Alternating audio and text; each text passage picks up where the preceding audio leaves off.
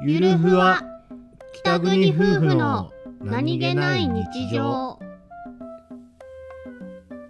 番組ははい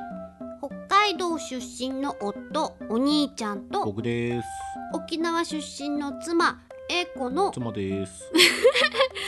婦の何気ない会話を切り取ってお送りしておりますす階段の上り下りえこっちゃはいん上に行くんだったらうんついでにあそこにかかってるタオルうん乾いてると思うんでねうん取ってきてほしい送ったおえこちゃん走らないよ、うん、えこちゃん走っおいえこちゃんまた